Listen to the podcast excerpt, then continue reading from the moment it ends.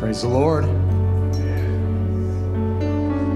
So good to be with you in the house this morning. Amen. Praise God. What wonderful worship. Love it when the Lord comes in His presence and He speaks to our hearts. Uh, and I just believe He has great things in store this morning. How many believe this this morning? Amen. Turn, turn with me with your Bibles. We're going to start. We're going to be all over the place this morning. Hope you're ready to navigate. How many love the Word of God?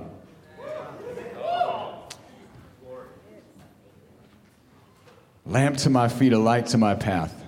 Praise God. Well, I felt uh, this week to talk a little bit about just what's been on my heart. And I would, I would uh, characterize it this way His kingdom and our culture. His kingdom and our culture. And uh, one of the things that I was just meditating upon is what culture means. And I know I, am just I'm excited that we're a church of many cultures. How many like that? Every tribe, every tongue. I think that's what the kingdom of God looks like. Amen. And uh, that that that just joys my heart, brings joy to my heart every Sunday to come in here see these flags and just the different nations that are represented here. We're a church for a house of prayer for all nations. Amen. Um, but when it comes to culture, and I know many, there are many here this morning who have come to America and you've tried to adopt to this crazy culture of ours. And uh, there's Americans who are still adopting. Come on, somebody.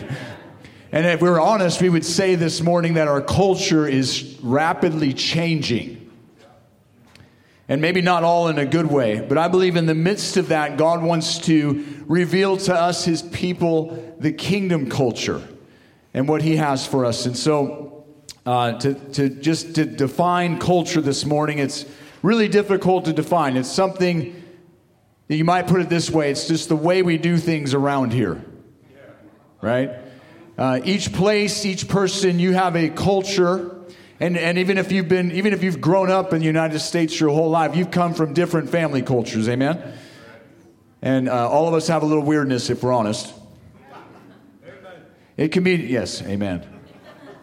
I know a little of your weird, Pastor John, right? Um,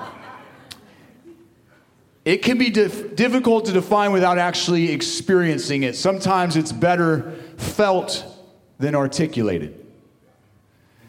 Um, to quote uh, Pastor Pete Scazzero says this. He says, The sum total of the learned patterns of thought and be- thoughts and behaviors of any given group. The sum total of the learned patterns. Another definition is the customary beliefs, social forms, and material traits of a racial, religious, or social group, a particular society that has its own beliefs, ways of life, art, etc. Another one says the characteristic features of everyday existence shared by people in a place or time. Anybody ever heard of the Seattle culture? They call it the, the, the chill. Right? If you, you, how many, you go to the South, and how many know you experience a different culture? People actually smile and wave at you, and they're like hospitable and friendly. And um, the reality is, Seattleites are friendly, they just don't come across that way. People come here and they experience the chill. They go, What is this? And, uh, but, uh, but it, it's, it's a real thing, amen? It's a real thing when you get here and you experience the difference in culture in this area. But like I said, every family has a culture that has been established. We grew up with our own culture. Um, some of it good, some of it just us. But you know that the culture you grew up in has uniquely shaped who you are. You're a product of that culture, good or bad. um, and as a church family, as the family of God, we are trying to come into the culture of His kingdom. And sometimes that means we're dealing with a little cultural shock. And, and let me define that this way the feeling of disorientation experienced by someone who is suddenly subjected to an unfamiliar culture, way of life, or set of attitudes. Anyone ever experienced that before? Um, I could share some experiences we've had. How many know when you get married,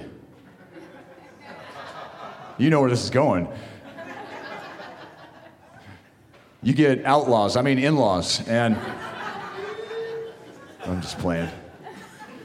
They're not watching, are they? All right, so. Um, no, I love my in laws. They're amazing. I, I, I seriously have an amazing family on both sides. But, uh, but you, you know that you get to know this family and it's different than how you grew up. And uh, they do things different. They have traditions, the way they communicate, the way they behave, the way they are when they get together. And I remember uh, seeing a friend of mine when he had just gotten married. And he had married into an Italian family. And, uh, it, and we went to a, an event after the wedding, and there they are, and my friend's sitting there, and the, the, the family's just talking, and they're talking over each other. they're, and and they, that's just normal. That, that's how they are. And I just, I was watching this look of disorientation on his face as he's adjusting to this new family he's part of now. And uh, I turned to him and I said, You may have to get used to not having many words. They say men have 10,000 words a day, they say women 25,000. And all the men said, Amen. All right. Um,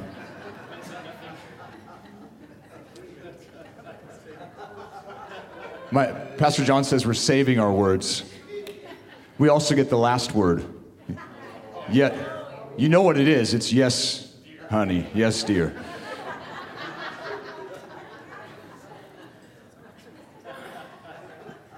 But uh, I, I, I, can uh, remember my, my poor, beautiful wife. She came and she was getting used to our family.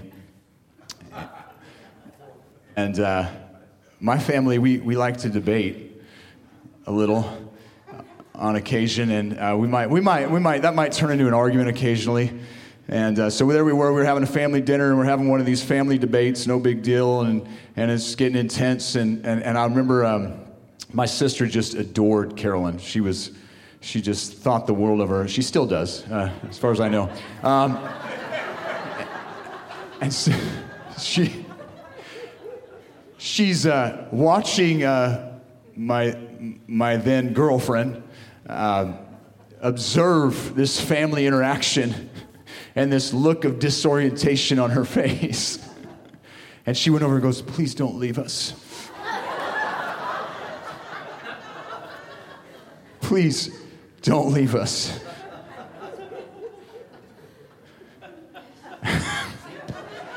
so I, I, get to share, I get to share another story too. This is, and this, and this came with permission, so thank you, uh, Sam and Jules. You can throw that picture up there. And I think this, sometimes a picture is worth a thousand words. So this is the um, pre marriage couple circa 2007 December Christmas time frame. And you see the look that I'm describing this morning of disorientation. this was a family Christmas event, and there is, uh, and, and uh, my mom, she just made these beautiful, amazing uh, pajamas for, for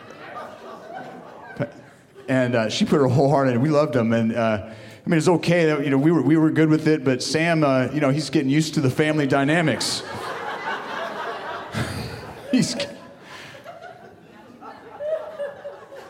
And not only that, he got a gift he wasn't expecting, which is a, a dog, right? Wasn't that? Yeah.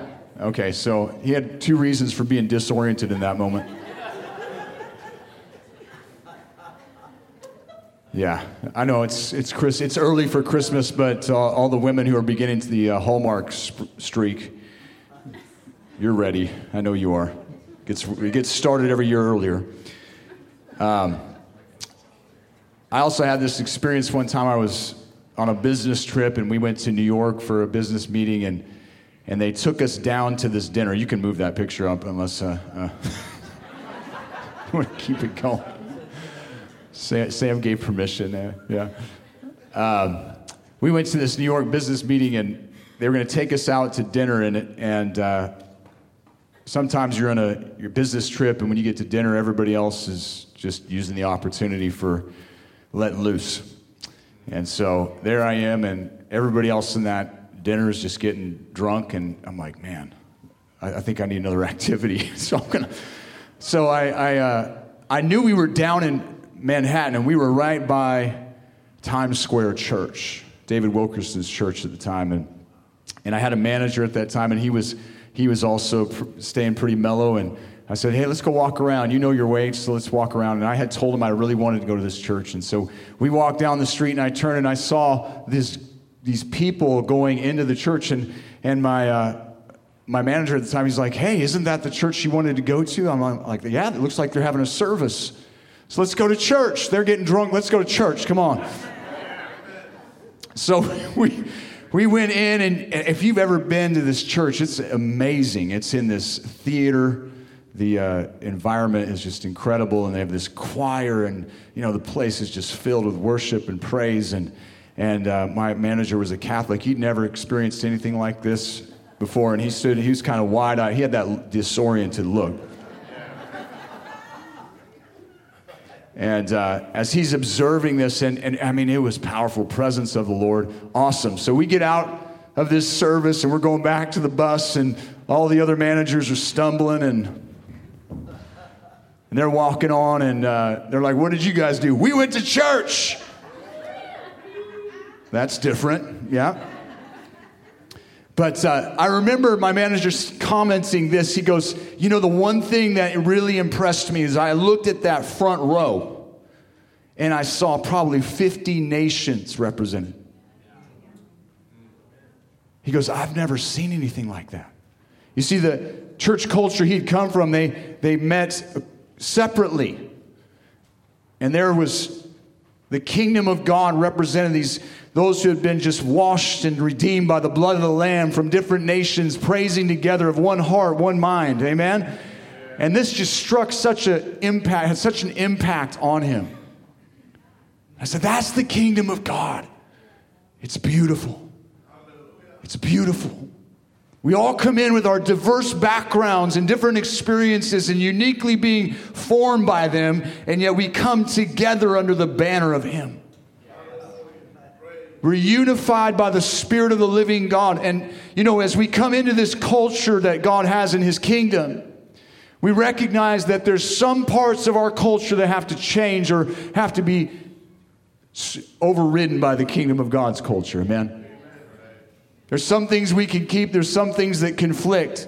But for every one of us, it's a transformative process that God is bringing us to. So, the question I have before us as a church in the coming weeks is what is the culture of the kingdom and how do we live it out? We all experience this culture shock coming into his kingdom. And I, if I would say that, if I could define what it is, it is to reflect who the king is in all our ways. That's what that culture is. In how we live, how we behave, how we communicate, how we work. Come on, somebody. How we create, how we express ourselves. That's the kingdom of God, the kingdom culture that God is, His Spirit moving through us and allowing Him to express Himself in every area of our life. The fruits of the Spirit being manifested through our lives to reflect the nature and character of our King. That's what he's trying to bring us into, and it's a, it's a process. But Jesus told his disciples in three of the Gospels, he says, To you it has been granted to see and reveal the, the mystery of the kingdom of God. So, as a disciple, as a follower of Jesus Christ, he's granted to us to open up, unveil the mysteries, the hidden mysteries of the kingdom of God. And I love this word mystery is mysterion in the Greek, and it means a hidden or secret thing, not obvious to the understanding. Being outside the range of unassisted natural apprehension. Do you get that? We don't get it without the Spirit of God and the Spirit of wisdom and revelation. See, it's an unseen thing. It has to be seen with the eyes of our heart, it has to be revealed to the eyes of our heart. You know, we sing and we praise and we talk about the kingdom of God and his kingdom forever and everlasting kingdom, and all those things are true, but often we're doing it without understanding. The Spirit of the Lord says, I want to reveal this to you. I want to unveil the mysteries of the kingdom of God to you. And it is made known in a manner and at a time appointed by God and to those only who are illumined by His Spirit. Somebody say, Amen. We are illumined by His Spirit. So let's start here in Matthew 3. And before we do, I just want to pray this morning. Father, I just thank you so much for your word. Lord, we say this morning, Our Father, hallowed, holy be your name. Your kingdom come, your will be done on earth as it is in heaven. Lord, we ask, Holy Spirit, you'd open the eyes of our hearts this morning and unveil the mysteries. Help us to see what you want us to see, Lord. Give us heavenly perspective this morning. Unveil these things to us. Give us the spirit of wisdom and revelation and the knowledge of you, Lord, we pray. In Jesus' mighty name. And everybody who believed that said, Amen. So from Matthew 4, 17, it says, or sorry, Matthew 3, 1 through 2.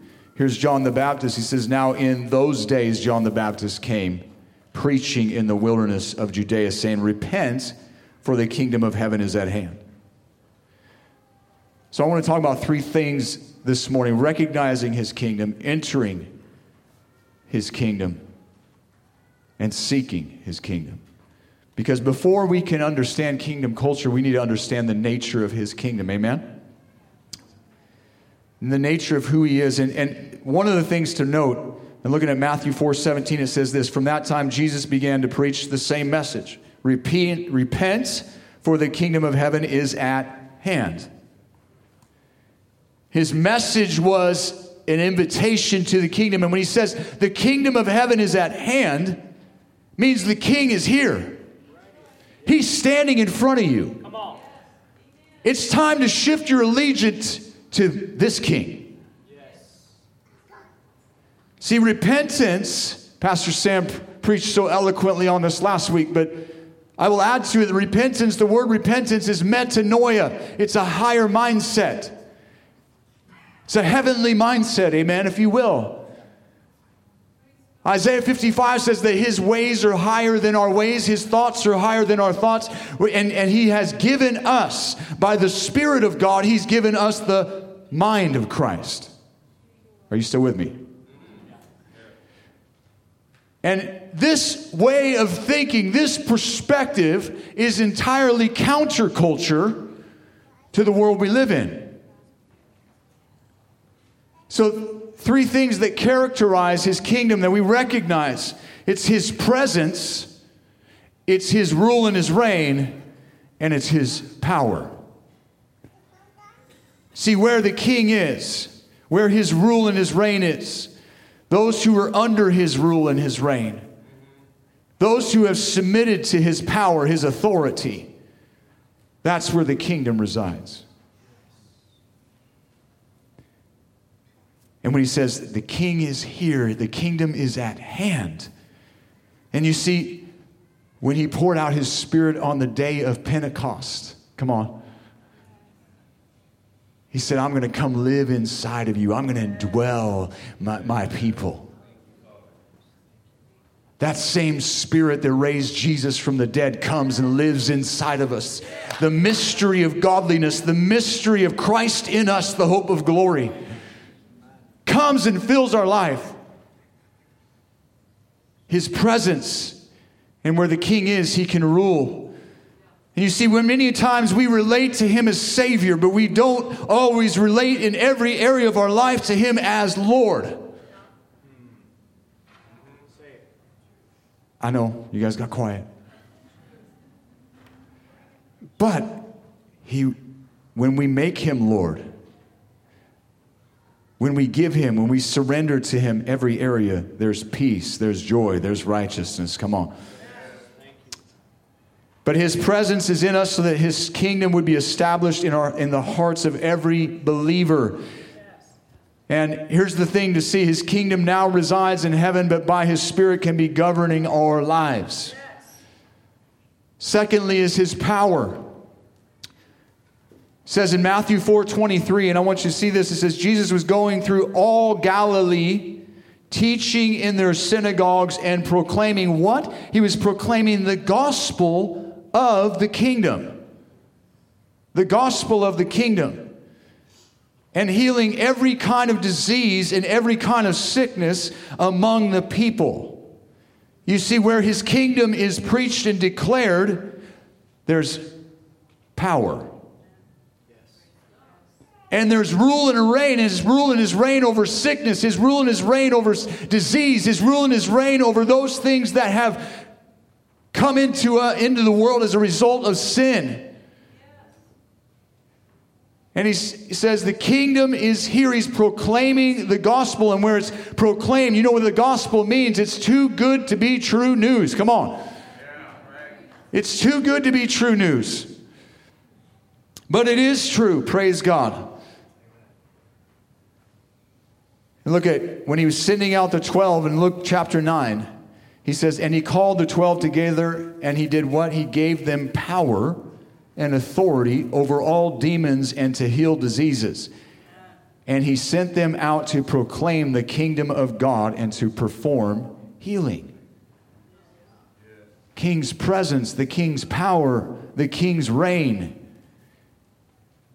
And then in the next chapter, he goes and sends out the 70 and he instructs them. He says, And heal those in it, in each city who are sick, and say to them, The kingdom of God has come near to you. And so when, when Jesus is healing, when he is delivering, that's the manifestation of the kingdom of God in our lives. Amen? It's the manifestation of his power. And not only does he want to touch our lives with it, he wants to touch others' lives through us with it. And then in Luke chapter 11, verse 20, I know we're moving fast, but just you, there'll be notes if you want them. But if I cast out demons by the finger of God, then the kingdom of God has come upon you. And you see, Jesus was having a conversation with the Pharisees, and they were blaspheming him, saying he, he casts out demons by the spirit of Beelzebub. And Jesus is like, oh, you, you, do, you dudes. Really? You think a, a, a kingdom divided its, against itself can stand? Right? Do you think Satan casts out Satan? And he's explaining this to them, and he's saying, You see what happens when a, a, strong man is in a house, when somebody stronger comes him and he throws him out and takes the goods. See, what he was saying was, There's one stronger than Satan that's in here. And by the finger of God, by his kingdom power, the, the, those demonic spirits were cast out. One stronger, his power. And then speaking as Pilate, we go to John chapter 18, verse 36, he says this My kingdom is not of this world. If my kingdom were of this world, then my servants would be fighting so that I would not be handed over to the Jews. But as it is, my kingdom is not of this realm. You see, his is a kingdom of peace, of joy, and of righteousness. It's a different kingdom. And Pilate's sitting there scratching his head, going, Who is this guy? What is he all about? Is knowing he's innocent, not wanting to have anything to do with this guy, facing this trial in front of the Jews in which he would be crucified eventually. But Pilate's standing there and he's going, I don't know what to do with this guy. This kingdom's unlike anything I've ever seen. See, his worry was is this a kingdom that's a threat to my kingdom? Is this a kingdom that's a threat to my kingdom? And I would say sometimes we're in that conundrum. There's an area of our life that we want, no, this is mine. And he's saying, if you'll just let me have it. See, I, I rule and I govern much better than you do. See, you were never meant to govern your own life. The whole aim of God throughout the Old Testament and the New Testament is to bring his government over your life. And his government is not like our governments. Thank God. His government is benevolent. He's a good God. His goodness and His mercy and His peace and His love and His joy. That's how He reigns over us. Yes, He corrects us, but He does it in love. Yes, He dis- disciplines, but He does it in love for our good. Come on. His government is the government we want. And when we try to rule and reign on our own, what happens is the enemy comes in and usurps, and there's a stronghold developed in our life. That's a place where the enemy takes reign. Where the enemy has control and where God doesn't. And he says, Yes, it's a different kind of kingdom, not like anything you've ever seen, Pilate. But you can't see it unless you're born again, like he would tell later in John chapter 3. When you think of the kingdom of God, there's two aspects to it there's the already and the not yet. It's a kingdom that is already and it is not yet. What do I mean by that? It's already here in a spiritual reality through our lives in our hearts. But, church, we need to be aware there's a not yet. There's a coming king. This king is coming back to rule and to reign on the earth. Come on. He's going to split the skies with a host of angels, and he's going to come back and he's going to rule and reign and establish his kingdom in Jerusalem yes. on the earth. So there's a kingdom that will be physical and visible, which all of the nations will stream to. But right now, in the here and now, there's the reality of the kingdom of God, there He takes the rule and the reign in our hearts, and He manifests His presence, His power, and His rule and reign in and through our lives.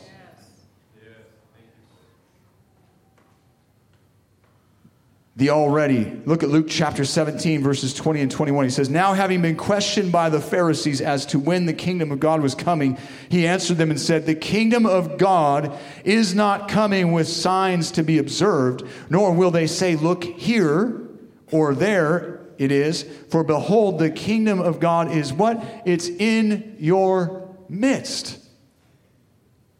In your midst. And again, Jesus having a conversation with the Pharisees.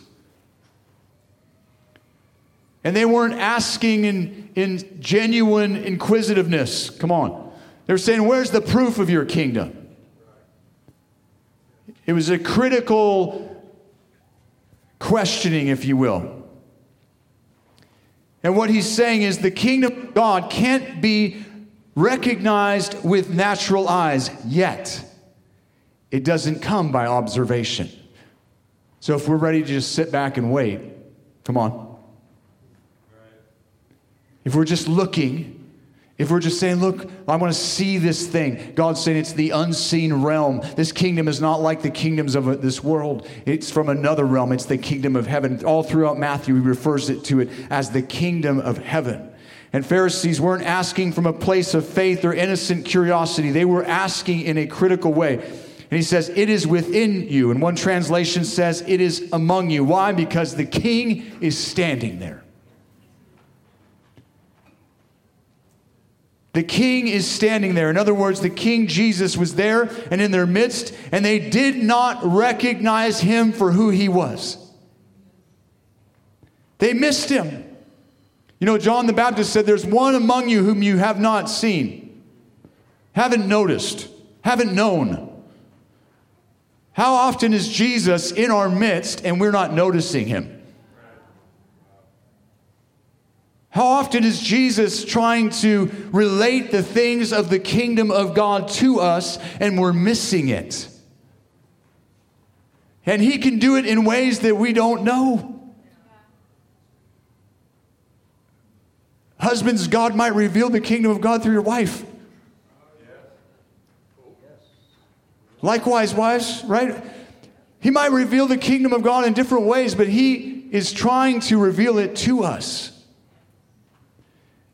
How often is He in the midst of us and we miss it? When somebody submits to the rule of God, he comes under the kingdom of God in spirit because the kingdom is not from here yet. Andrew Murray, describes the kingdom of God as that spiritual state in which the life of God and of heaven is made accessible to men, and they enter into its enjoyment here on earth. Isn't that beautiful? Enter into its enjoyment now, experiencing the kingdom of God. And here's the not yet. Look at this current state of this world, and we understand the not yet. This realm, if you will, lies under the power of the enemy, it says in 1 John 5. It's under the power of corruption. In fact, all creation cries out for the revelation of what? The sons of God. The day will be freed from its corruption. It's under this corruption, and, and we see it in Jesus when he was tempted in the wilderness, and the enemy takes him up, and the Bible says that the enemy took him to a high place, took him up, if you will, and showed him the kingdoms of this world. And he said, Look at this. All this has been handed over to me. And if you will just bow and you will just worship me, you can have all of it. You can have all of it. But the Lord responded, and I want you to see this. See what the enemy's temptation was was to have the glory and to have the power without the suffering and the price outside of obedience. And you see, that's the way the enemy always tempts us as well. Because without the cross, we don't get into the kingdom. Come on. We live a compromised life. And so here was Satan tempting him with a, with a, with a shortcut, if you will. And we're always looking for shortcuts, aren't we? Especially Western culture, America. We want it fast. We want it quick. We want it our way. We want it microwave. But there's a process that God is bringing us through. And Jesus' response was this It is written, You shall worship the Lord your God and serve him only. See, he's to be king, him only. And what happened? How did Satan get that? That handover took place in the garden. You see, it says in Psalm 115, the earth, the heavens are the Lord's, but the earth belongs to the sons of men. See, he gave the earth, he gave dominion to Adam, and when he sinned, he went like this. He said, Here you go, Satan. Are you with me? You still with me? He is handed over to him. And so it lies under the dominion of the evil one. And yet, here we are in the midst of it, in this world, not of this world, living to overcome by the kingdom of God that's in us, within us.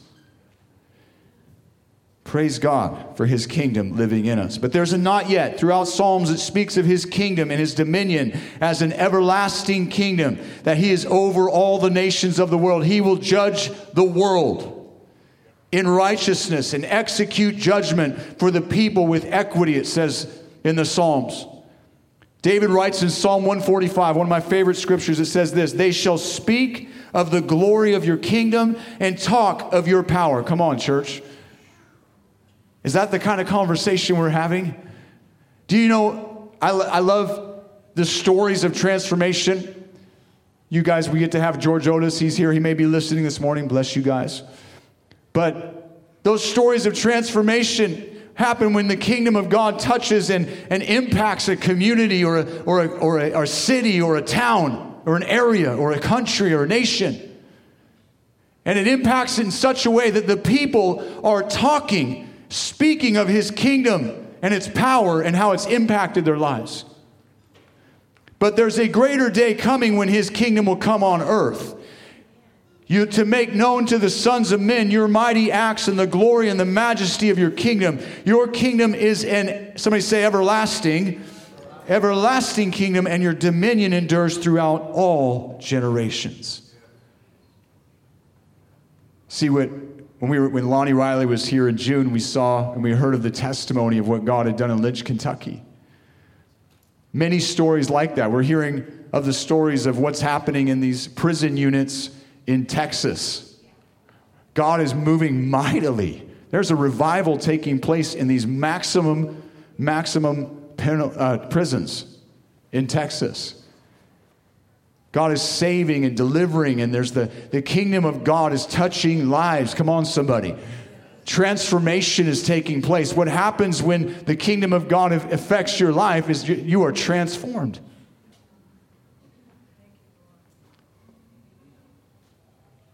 But the not yet. Parallel prophetic passages in Isaiah 2 and Micah 4 speak of the coming kingdom of the Lord on earth, saying, In that day the mountain of the house of the Lord will be established as the chief of the mountains, and nations will stream to it. And many people will say, Let us go up to the mountain of the Lord to be taught and learn of his ways. Isn't that awesome? I'm looking forward to that day. Come on, somebody. The law will go forth from Zion and the word of the Lord from Jerusalem. He will judge between the nations. Daniel says in chapter 2, verse 44 the God of heaven will set up a kingdom which will never, somebody say never, never, never be destroyed. He says that will crush and put an end to all these kingdoms. And later in chapter 7, he says, The saints of the highest ones will receive the kingdom and possess it forever. I don't know, is that in your mindset? Because it needs to be. We need to be a people who are ready. Because this is training ground. I said, This is training ground. We're learning to rule and reign in our lives with Him. And then when he comes and he establishes his kingdom on earth, we'll rule and reign with him, being part of his kingdom. We're learning to be under and subjected to his kingdom here so that we can be ready when his, and recognize his kingdom when it comes. You see, they didn't recognize the king the first time he came. They didn't expect the king to come as a weak baby in a manger in a, the way he did. They missed it. There's one in your midst, and you don't see it. But nobody is going to miss the second time. I said nobody's going to miss the second time. Come on. We need to be a church and we need to be a people who are crying, Maranatha, come quickly, Lord Jesus, come. We are closer and closer. The day draws nigh. Come on. For his return. Let us be a ready people. Isaiah says there will be no end to the increase of his government or of his peace. You know, there's a lot of talk in the media about a global reset. They're trying to change the whole economic system. And I don't know anything, I don't know all, all the details of that or anything, but I know this that when he comes, there's going to be a global reset. Come on. There's going to be a reset of the kingdoms. There's going to be a reset. And he says in Matthew 24 14, he says, The gospel of the kingdom shall be preached in the whole earth as a testimony to all the nations, and then the end will come. I don't know if you saw that. But as we go and we make it and we endeavor with our hearts to advance the kingdom of God in this world, we're getting closer. And the gospel is spreading throughout the earth. It's near, folks. It's near, folks. If you haven't made him Lord, now's a good time. Come on. it's near. And in Revelation, chapter 11, verse 15 says this Then the seventh angel sounded, and there were loud voices in heaven saying, The kingdom of the world has become the kingdom of our Lord and his Christ, and he will reign forever and ever. Woo! Praise God. Amen. Roman rule. You know, if you want to see an illustration of how his kingdom works, one pastor put it this way when the Roman Empire was in its heyday, it was a huge kingdom that kept getting bigger. The Caesars continually sent out their armies to take new territory. When a new territory came under Roman control, the Romans would use force to try to make that new territory as much like Rome as possible. They would build Roman temples and institute the Roman religion, which involved the worship of Caesar. They would institute Roman education, arts, and culture. They built Roman baths. They would do everything that could, they could do to make the new territory just like Rome. When a new territory came under Roman control, the Romans would use force to try to make that new territory as much as Rome as possible. They would, sorry, that's repetitive repetitive, but why would they do it? They did it so that if Caesar ever came there, listen up, he would feel right at home because the territory was just like his home. Just like his home. And just as the Romans conquered new territory and transformed it to reflect their King Caesar, so it is with our lives in the kingdom of God that the territory of our hearts be conquered. Come on. And brought under his law, his dominion, and as a result, our lives would reflect the nature, character, and culture of our King. The question is do we live lives that reflect him and his kingdom? Are we identified with his kingdom? Are there areas in our lives where he doesn't have full dominion? And you see, how do we know? Because Romans 14, 17 says this. Paul, writing to the Romans, says, For the kingdom of God is not eating and drinking, but it is righteousness and peace and joy in the Holy Spirit. I said righteousness and peace and joy in the Holy Spirit. So when there's if there's an area we're not experiencing that, has have we really allowed him to have lordship over that area? Because that's the evidence of the kingdom of God operating in our lives. We experience and we live in and we enter into the righteousness and peace and joy now.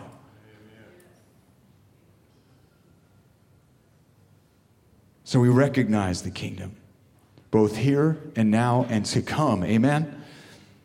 And then in Mark 10 15 says this Truly I say to you, whoever does not receive the kingdom of God like a child, will not enter it at all. I don't know if you've ever spent time just to meditate on that passage, but it's significant. It's speaking of the posture of our heart, the disposition that we are to have. And he says we're to receive his kingdom as a child. And you see, we, we, because we're in America, we don't understand kingdoms that well. We have a different form of government. But in places like England, somebody is born into royal inheritance. They are born into that place. That position is not earned, it's a matter of birthright. And so it is with us. Look at John 3 5. He says, Truly, truly, I say to you, unless one is born of water and the Spirit, he cannot what? enter. Enter into the kingdom of God. and in this conversation that Jesus is having, I'll turn there in John chapter 3 real quickly. He's describing the kingdom of God and he's describing what is required because this kingdom requires that you be born again. He says to Nicodemus, that you be born again that which is of flesh is flesh, that which is of spirit is spirit. We must be born of the Spirit to see the kingdom of God. So if you're not seeing it this morning and you need to be born again, today's the day. Praise God. He will open that up. But he says, entering, this idea of entering in is to come in and to take and to have full possession of the experience of his kingdom in our life. Enter into it. Even in Matthew 7, he says, on that day, many will come to me saying, Lord, Lord, did we not prophesy? Did we not do all these things in your name? He says, Depart from me. You did those, I did not know you. Wow, that's alarming to me that we could be functioning and doing the churchy thing and yet not be entering into the kingdom of God. I don't want to be in that place. And thirdly, and I'll close with this, is seeking his kingdom. He says, But seek first, Matthew 6:33. Seek first his kingdom and his righteousness, and all these things will be what? Added to you. That's that entering, that's experience, that's that fullness of what God has. And when we are in the, when we are under his rule and his reign, in Isaiah 33 22, it says, The Lord is our lawgiver, the Lord is our judge, and the Lord is our king. He will save us. The three branches of his government the legislative, the judicial, and the executive. I want his full reign of government in my life. I want you to judge God. I'll lay aside my opinions. Come on. I'll lay aside what I think. I want to know what you think. I want to know your perspective on it. Seek first the kingdom of God and his righteousness. And then Colossians 3 1, I'm almost there, folks. Therefore, if you have been raised up with Christ, keep seeking, keep on seeking. That's an ongoing thing, the things above. We had a word this morning from Mike Andrews, and he said, Don't get focused on the things that are going on here. But set your focus and your eyes up here. Because what's going on here is not really what's going on. Are you with me? And you can be so overcome and distracted and carried away with that that you lose the righteousness, the peace, and the joy that God has for you because of the circumstantial chaos. Lift up your eyes. Keep seeking things above the kingdom of heaven to become a reality in my life becoming a reality through my life.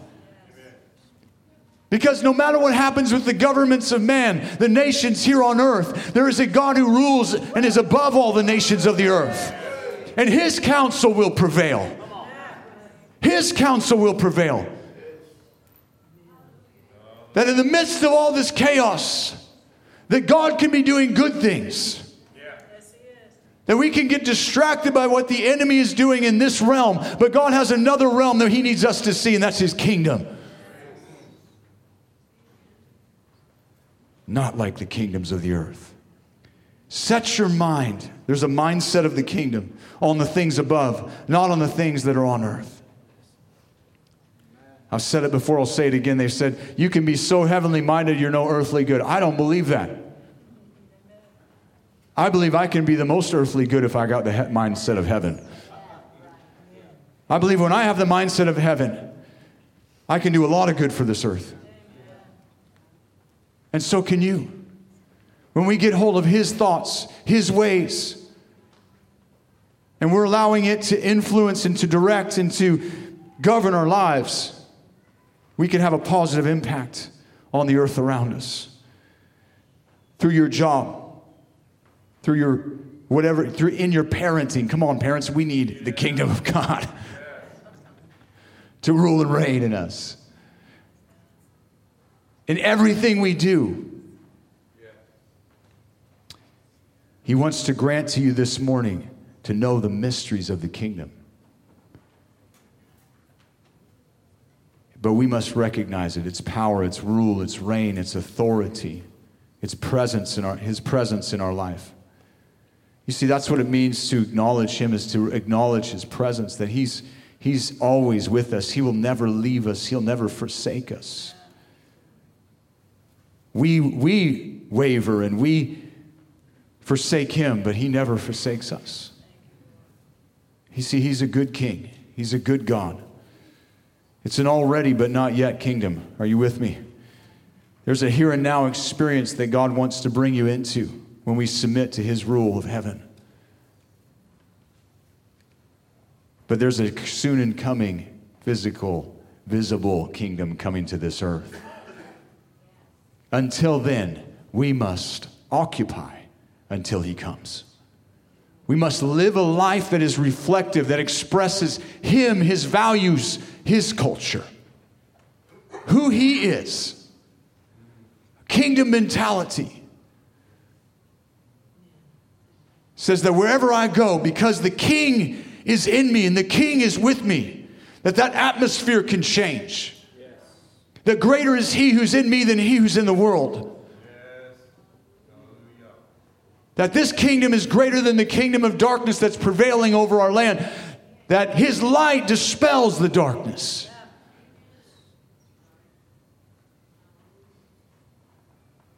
He's a soon and coming king, but he is a victorious king, and he can reign in victory now in your life. For he, and I'll finish with this Colossians 1.13, if the worship team could come. Colossians 1.13. For he rescued us from the domain of darkness. Oh, I don't know about you, but that gets me excited. Can, can anyone testify this morning what it means to be in the domain of darkness? I can. I thought I was in control. I thought I had it together. But slowly, slowly, slowly, I began to lose control and I realized I wasn't calling the shots anymore. That the habits, the addictions, the, the things that were greater than me, they were stronger than me. The attitudes, the ways of living were stronger than me. I didn't understand at the time, but I was under the domain of darkness. I was under the enemy's domain by virtue of my choices, by virtue of how I had chosen to live.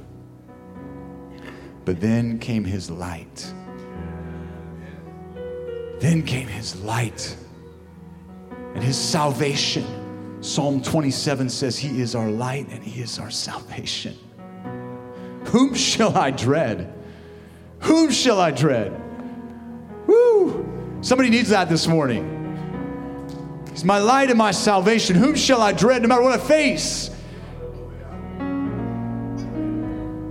In the day of trouble, he'll conceal me in his tabernacle. But his light came and I was transformed and I was transferred from the kingdom of light into, from the kingdom of darkness into the kingdom of his beloved son. Under the rule and reign of Jesus. The best place to live, the best way to live. Would you stand with me, church, this morning?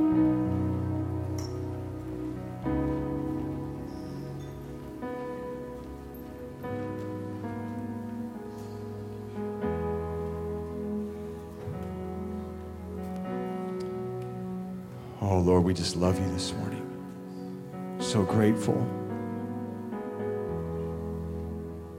You are a great King. You are Lord of Lords, King of Kings.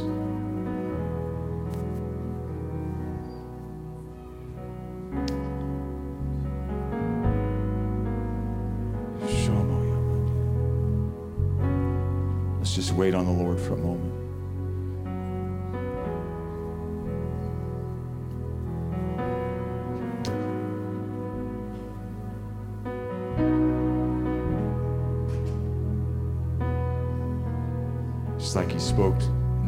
Says, in their midst. He's in our midst this morning.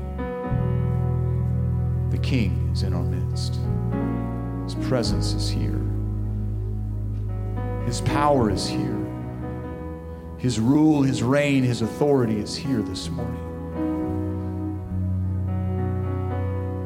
And He says to us, the people of God, He says, You are a chosen generation a royal priesthood, a holy nation, a people for his own possession, that we might declare the praises of God.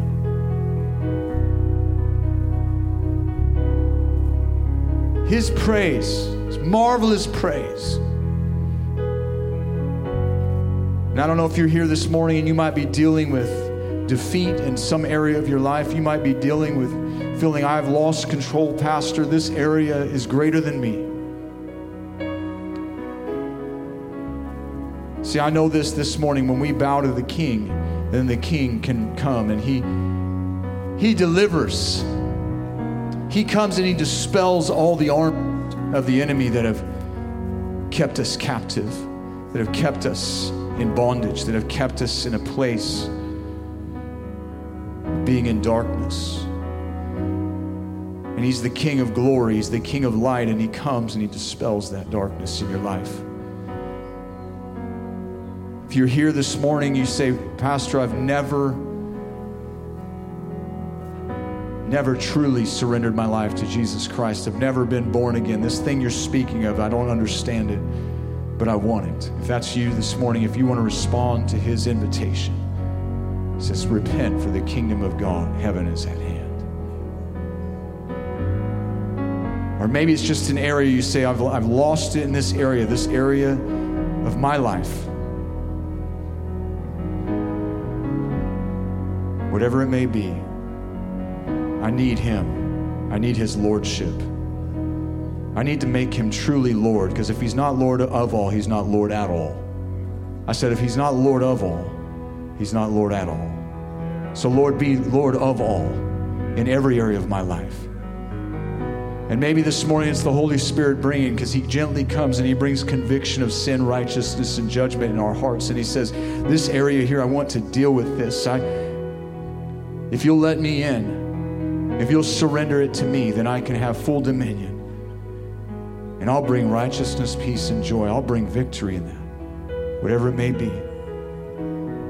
Maybe you've been fearful, maybe you've been afraid, but He's a good God.